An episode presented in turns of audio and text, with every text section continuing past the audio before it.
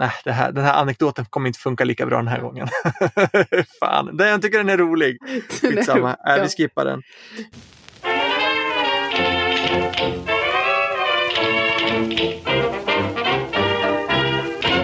Lysande lagom. Välkomna till ett nytt avsnitt av Lysande lagom. Sofie Tegsveden Duo heter jag. Emil Molander heter jag. Dagens avsnitt har titeln Talar drottning Silvia dålig svenska? Eller bra. Ja, alltså hon tas ju ofta eh, upp som ett exempel på någon som är dålig på svenska.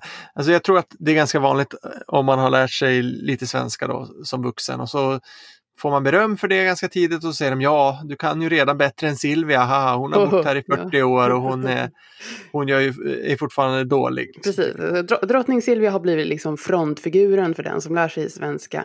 Eh, för hon är väl en av de kanske få publika figurer som vi har här i Sverige som faktiskt ofta syns på tv och hörs i olika sammanhang som inte har svenska som första språk. Och man hör väl, vad ska man säga, relativt tydligt i alla fall att, att hon inte är född och uppvuxen här.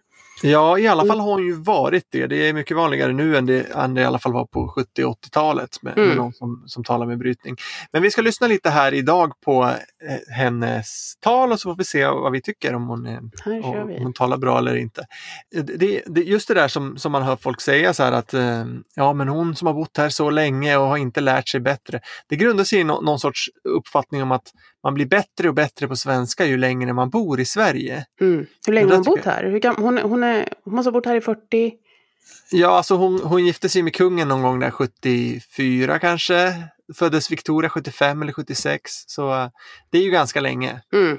Men, men uh, det är inte riktigt sådär att, att liksom för varje år som går så blir man lite bättre på svenska. Nej men precis, det finns den här uppfattningen om att det är någon slags jämn progression liksom från dag noll upp ända i evigheten och så är det ju verkligen inte utan det har ju att göra med väldigt många olika faktorer. Alltså om man har, går på någon kursverksamhet eller har någon slags annan form av undervisning, hur intresserad man är av att liksom förbättra sig på språket oavsett liksom vad man har för befintlig nivå och också kanske den här lite självkritiska delen. Tycker man att mm. man är bra så kanske man inte gör så mycket för att bli bättre och tvärtom.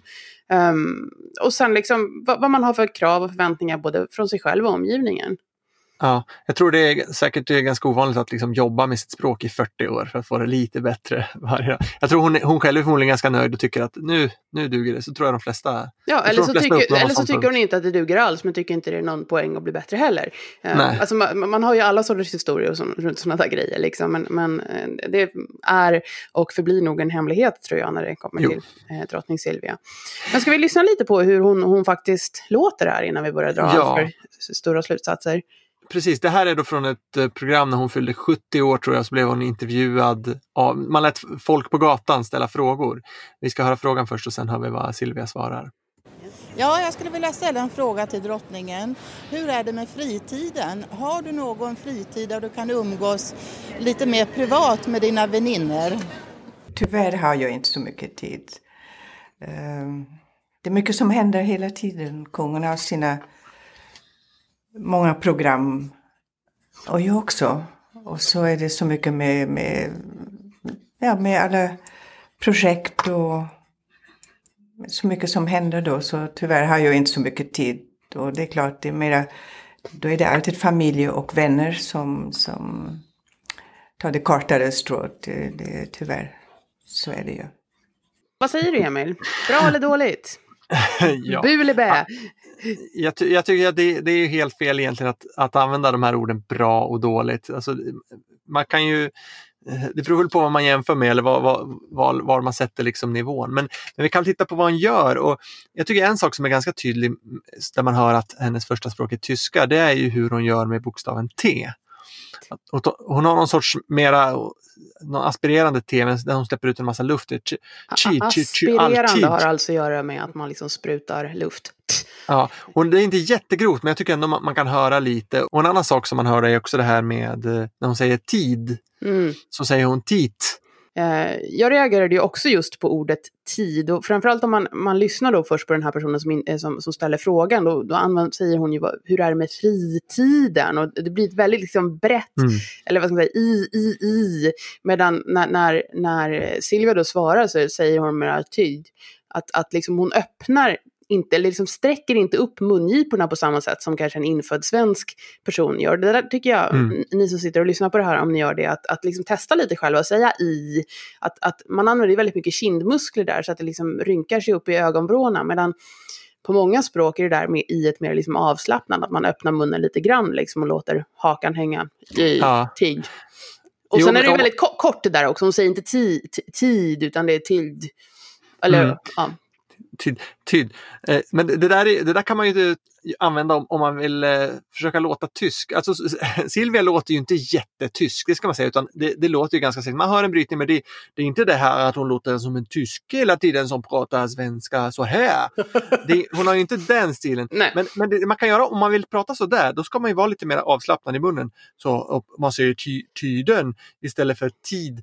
Alltså, det, man, man rör munnen på ett annat sätt. Precis, och det där är ju väldigt intressant när man lär sig språk. Alltså det är ju inte bara om att liksom tänka rätt så att säga, utan det handlar ju också om att bygga och använda rätt muskler i, i liksom Mm. ansiktet och även kanske ner i halsen och sådär. Och att om, man, om Mm. man ska liksom försöka beskriva hur svenskan fungerar så är det ju väldigt liksom, vad ska man säga, uttalade läpprörelser, särskilt för vokalerna. Att, jag, jag brukar säga att man ska tala i plus, liksom att i, e, ä, då, då, då smilar man upp sig ganska ordentligt och har liksom en, en horisontell bild som man visualiserar och sen Ja. har man Ä och A till exempel och Y, då är det mer en vertikal del. Medan Mm. många språk så, så är ju liksom själva språket sitter längre bak i munnen och då har man inte lika uttalade läpprörelser. Och just tyska tycker jag att man har lite su surmin nästan, att liksom mun, det, det känns som att liksom Tyskar har ingen humor, det vet ju alla. Ja, nej, men liksom att, att, att, att det är som en riktning från munnen ner liksom mot nyckelbenet ungefär. Mm. Tyskland.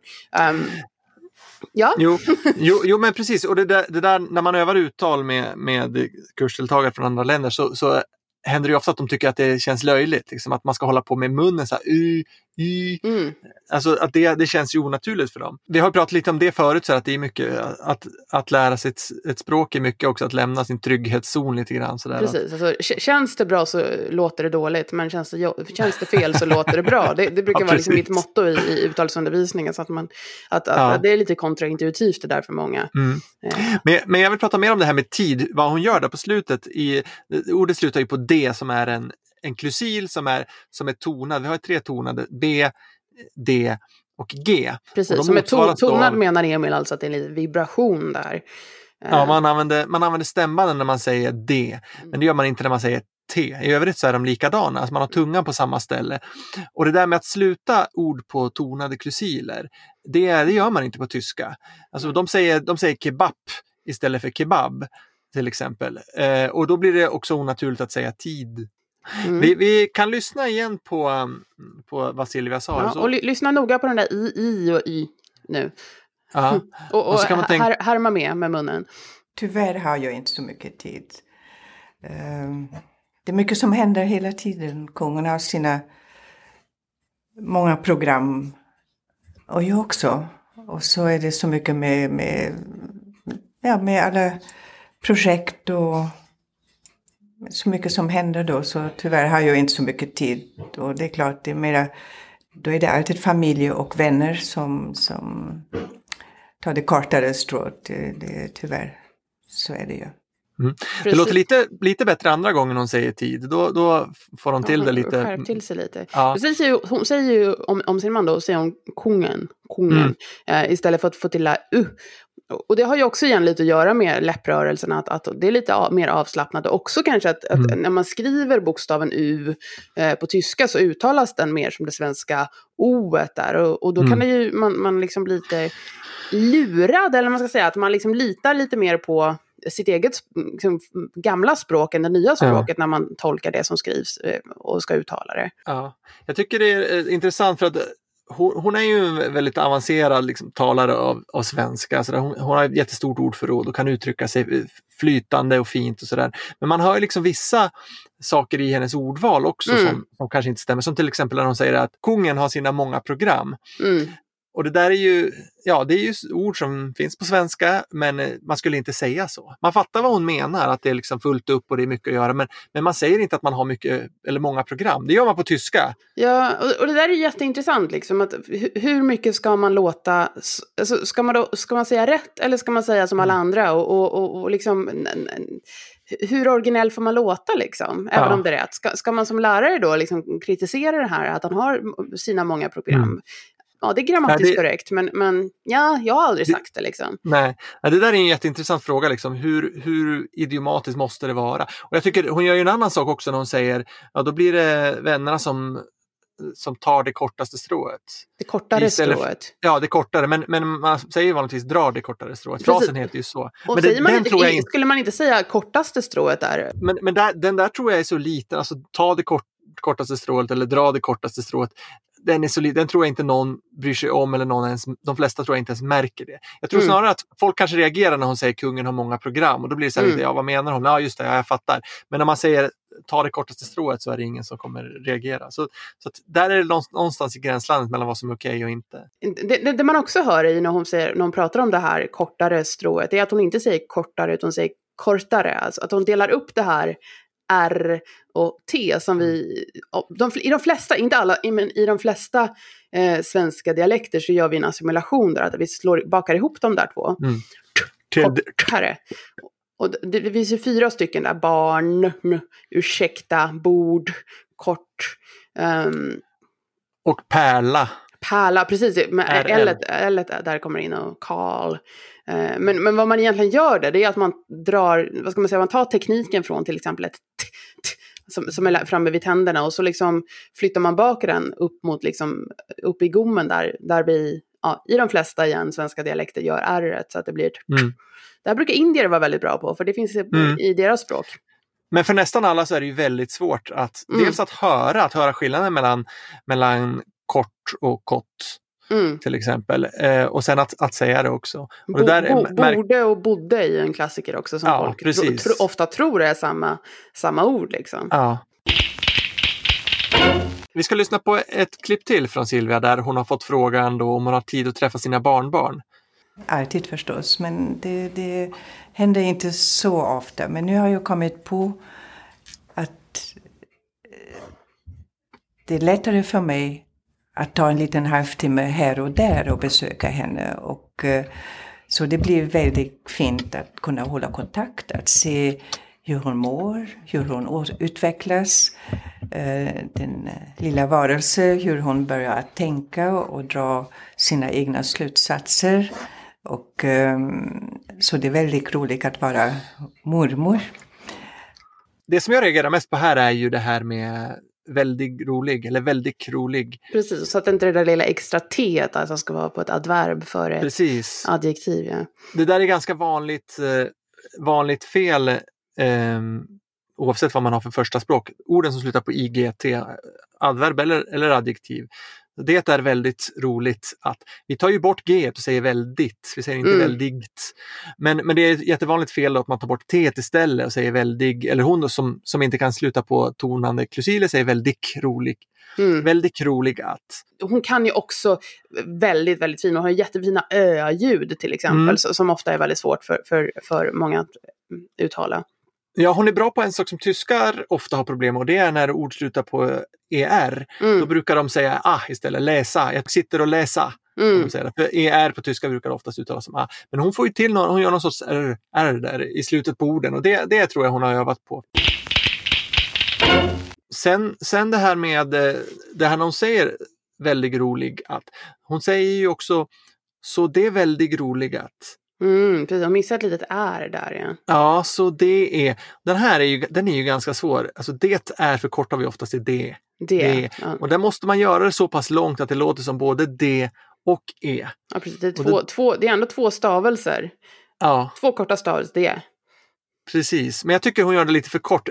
Och det här tänker förmodligen inte de flesta på, men vi som jobbar med att lyssna på sånt här hela dagarna tror jag, tror jag kanske tänker på det mer. Så det är väldigt, så det är väldigt roligt. Mm.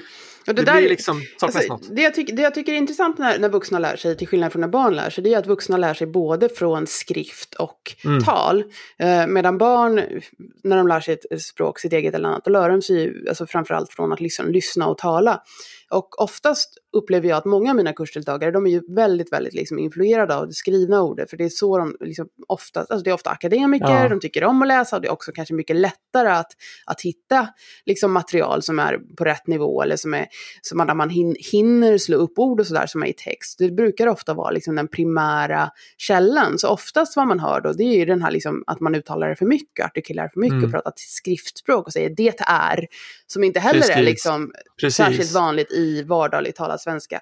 Men sen, är ju de, sen händer det ju någonting när, man, när de där också, när, när de hör det och höra det. Och då kan det bli en missuppfattning har jag hört att fo- Ja. folk har berättat. De säger, ja men i tal så, så, så säger man inte är, liksom. då använder man inte det verbet. Precis. Det är deras analys av det. Precis som att till exempel på spanska så behöver man inte använda pronomen för att den Mm. informationen finns i verbet. Liksom. Så att, det har de liksom accepterat som en, en egenhet i svenskan. Jag har någon som har berättade för mig, eller som vi kom fram till nu, att hon i drygt tio år har skrivit just det som J-U-S-T-E. Ja. Eh, att det var ett ord liksom. Eh, och hon blev jätteupprörd. Liksom, att Istället för just det. Ja, precis. Men det är också att, att det, det är svårt att liksom se Mm. ska man säga, sambandet där mellan skrift och talspråk. Ja, men, men sen en liten, liten, liten sak när hon pratade om att hon skulle besöka eh, si- sitt barnbarn där. där, där jag, jag skulle själv inte använt ordet besöka, jag skulle sagt hälsa på. Um, Mm. Men det är en liten, liten Vanligare grej. i talspråk. Det är lite vanligare i talspråk och samtidigt kan man ju så att säga liksom resonera kring att hon pratar lite formellare svenska. Hon är inte en av oss vanliga dödliga utan kanske ja, har ett lite liksom mindre vardagligt språk än, än vad jag har. Hon sitter ju där och representerar hovet så hon måste ju liksom skärpa sig. Precis, och det kanske är lite mer än av ett besök än när, liksom, jag ska säga, när mina föräldrar kommer och hälsa på barnbarnen här. Det är, liksom, det, det, det är säkert inte alls lika kaotiskt för henne. Liksom, och det, det, hon kanske får skjuts och Mm. det är liksom, ah, hon behöver inte byta några blöjor om hon inte har lust och sådana där saker. Så det är nog mer av ett besök. Men, men, men det som är intressant här är att man hör att det är en liten, liten, liten antydan där till att säga bez, besöka. Att hon liksom får in det här Mm. z, tonande s. Och det är ju en egenhet som finns i väldigt många språk. Att, att mellan två vokaler så blir ett s z.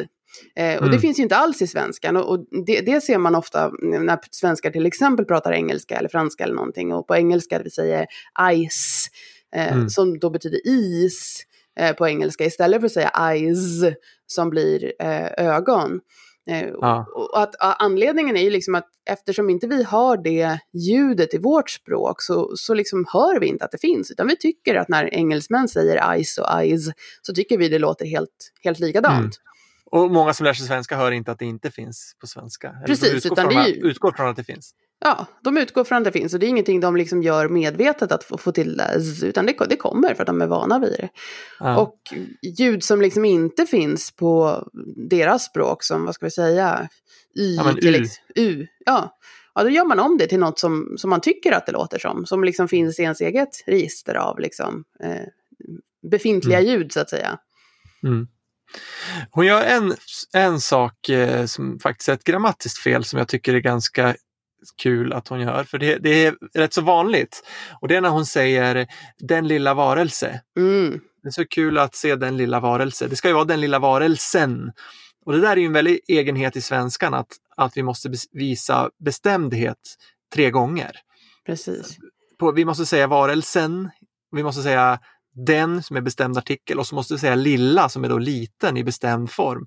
Den lilla varelsen och det är väldigt vanligt att det man glömmer då är den sista Mm. substantivet, att sätta bestämd form på den på slutet. precis. Och det gör hon också här. Men sen brukar det också vara just ordet li, liten är väl extra komplicerat om vi skulle Ja. jämföra liksom med en stor Absolut. varelse, den stora varelsen. För här ska man ju hålla reda på två då singularformer i, i obestämd form, liten, litet och sen eh, lilla i bestämd form, singular och sen små i alla pluralformer. Det där, Mm. Hon, hon hade ju kunnat säga denna då hade det blivit rätt. Denna Den- lilla varelse. Ja, men då igen så kanske tycker jag att det blir en liten, liksom, då är det inte riktigt talspråk. Nej, då är det Men, men tillbaka till att okej, hon är en kunglighet som kanske ska prata lite finare än vad jag gör.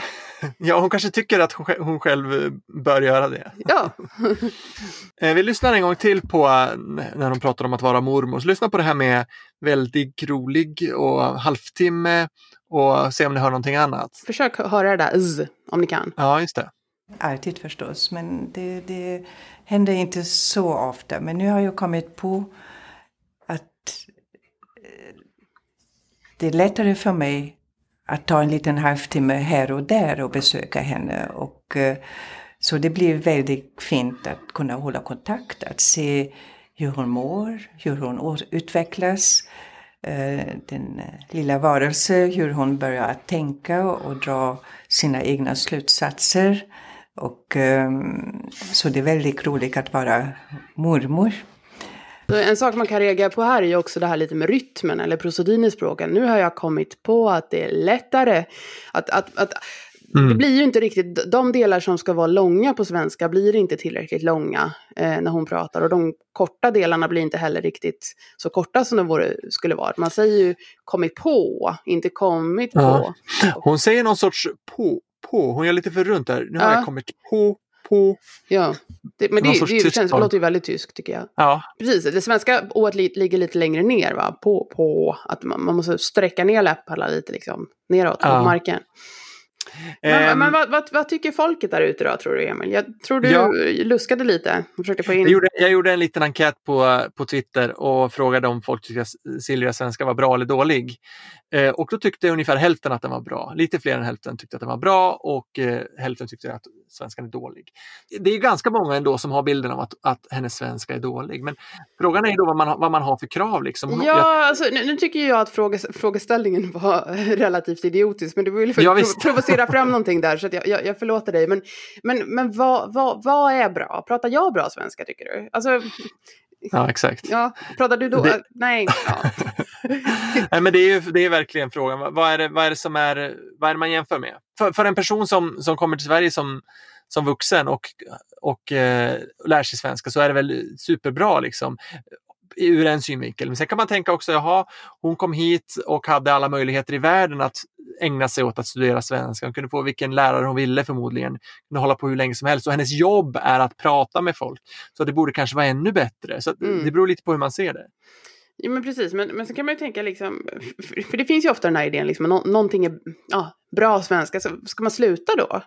Alltså, Mm. För det, det tycker jag lite ligger i vårt ansvar också, särskilt du och jag som lärare, men även liksom kompisar, familj och sådär. Vad, vad menar ni när ni säger att någon är bra? Det kanske egentligen är Mm. bättre att säga att vad imponerande det är att du lägger ner så många timmar varje vecka på det här, eller vad många ord du kan eller någonting. För det här med bra, det, det känns inte bra. Och, och sen är det ju också liksom relaterat till syftet eller användningen. Vad gör hon med svenskan? Jo, du säger hon pratar. Ja, men hon pratar väl som hon ska i sitt jobb. Liksom. Men, men har, är hennes svenska bra om hon eh, ska skriva en barnbok?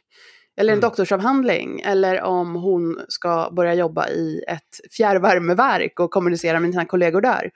Ja, Nej, men precis. Alltså, man kan ju, på ett sätt kan man ju säga att bra språk är ju ett språk där kommunikationen fungerar och det är inga missförstånd. Mm. Och alla förstår vad man menar och det, det uppnår hon ju hela tiden. Alltså, det, det, det låter fint. Alltså, det är, en annan sån där är, är det störande att prata med någon? Måste man anstränga sig för att förstå? Nej, Nej, det tycker jag inte. Nej, man, det är man liksom lite små väldigt bra. störningsmoment kanske här och där om man är noggrann som, som jag är. Ja, alltså, vad, vad som kan hända man blir ju, man- är- det är jobbigt att lyssna på någon som pratar på ett sätt som man inte är van vid. Man blir Mm. lite liksom trött eller irriterad eller tappar fokus och det är väl kanske lite sånt som händer. Men, men sen liksom, här sitter vi svenskar hemma i våra tv-soffor liksom och tittar på så här, vad heter det, nyår med drottningen eller någonting och liksom käkar chips och antagligen kläder en gammal pyjamas och bara åh vilken dålig svenska hon snackar. Ja, menar- precis. Och så, och så pratar hon liksom i tv. Man har tänkt dig själv, om, om, vad du nu pratar för annat språk, engelska, liksom. ska du gå ut i liksom Ja, riks-tv och prata? Men det är klart man blir nervös. Och nu är hon säkert väldigt medievan, men det, det är ju en viss ansträngning och lite liksom jobbigt att, att behöva alltså, prata på det, Ja. på det sättet. Ja. Så, så det är ju mycket möjligt att hon pratar faktiskt bättre eh, svenska i, i liksom mera privata sammanhang. Mm, säkert. Alltså, jag tycker hon får oförtjänt mycket skit. Jag tycker att hennes svenska är tillräckligt bra för det som hon håller på med. Jag tycker den funkar. Mm. Eh, Man kan finslipa på små saker och eh, sådär, men det kan man väl alltid. Ja, men alltså, jag, jag tycker hon är lite uttryckslös. Alltså, eh, men men, men då- kommer man ju in också på hennes roll. Alltså har hon i, i si, sitt liksom uppdrag ehm, eh, rätt att, att uttrycka mer känslor eller, Mm. eh, eller liksom attityder sådär. Det är ju, kan, kanske inte har att göra med heller så mycket med språket utan mer om hennes roll och hur hon har tränats in i den här rollen. Ja, det var väl eh, allt vi hade för den här gången. Ni får gärna mejla oss på poddetlysförlag.com, läsa om våra böcker på lysförlag.com. Vi finns på Twitter också, lysande lagom kan man skriva där. Och eh, så säger vi tack för idag. Ja. Sofie Tegström Eh, Duvå heter jag. Emil Molander heter jag. Hej då. Oh, Sylvia, I was dancing to Michael Jackson. Oh, Sylvia, when I heard your German accent. Oh, Sylvia, and I went down on